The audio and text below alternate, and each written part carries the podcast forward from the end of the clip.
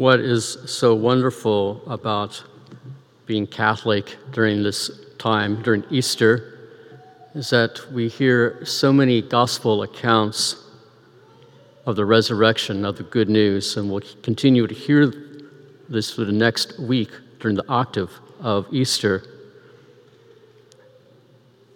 I want to return, though, briefly to maybe the Vigil Mass that you, if you went to it last night, the gospel that we heard last night. In that gospel, the women were on the way to the tomb in the morning. And as they were walking to the tomb, they asked themselves a very good question. They became almost preoccupied with this question. Among themselves, they asked, Who will roll back the stone for us from the entrance to the tomb? Now, you remember, we, we, we get all the accounts of the Gospels all together, and we kind of put them together in our head, but different Gospel accounts. So, from different Gospels, we, we know that there was a worry among the Jews and among the Romans that Jesus' disciples, in their eyes, thought, well, you know what? Jesus was talking about being raised from the dead, and so we, we're worried, the Jews were talking about this, we are worried that his disciples will come steal his dead body and thus, so, you know, give evidence that Jesus rose from the dead. So, you know, please, Roman officials, would you please place some guards over the tomb and roll a great big rock in front of it, and if you don't mind, also place some soldiers in front of it because we're so worried that this might happen. So we take all these different gospels, put them together, and that's the, the, the account we get, which is all of it's true. So in their minds, they have a good, legitimate question. Matter of fact, why would they get up in, early in the morning fully knowing all these obstacles have been put in front of them. All these insurmountable difficulties have been placed in front of them.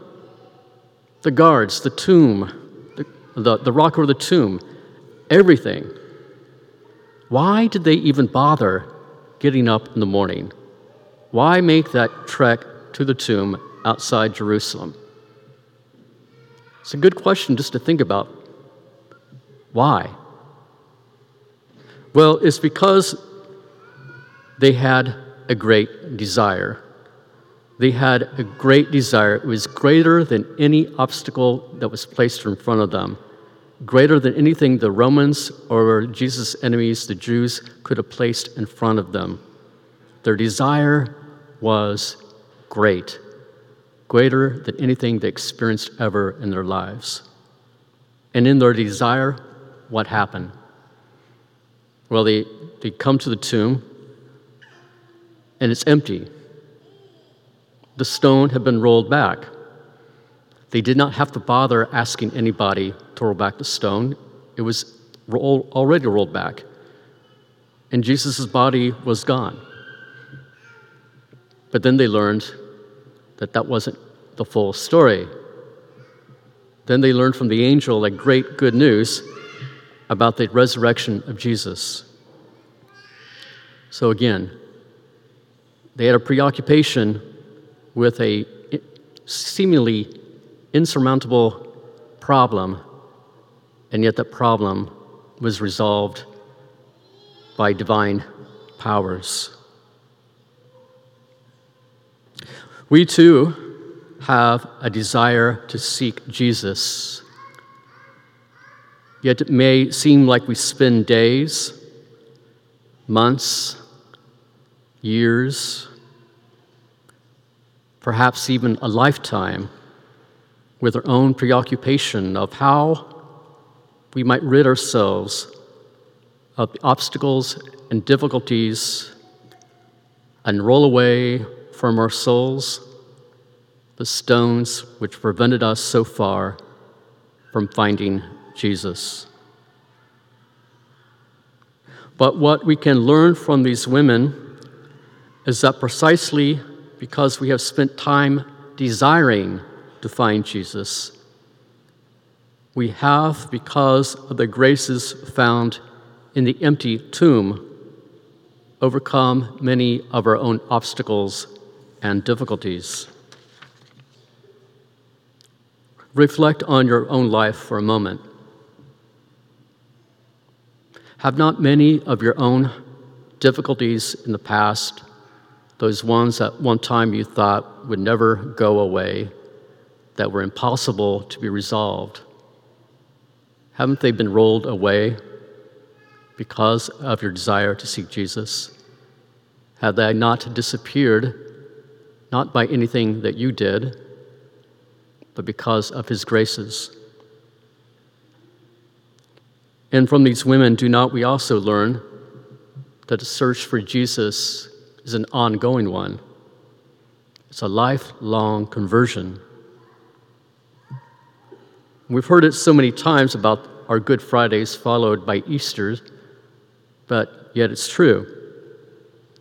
We will have many Good Fridays, but only with aid, but we will find that with the aid of Jesus' help, those stones that cover over our hearts will and can be rolled away.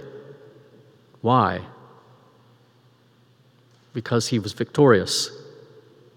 He is risen.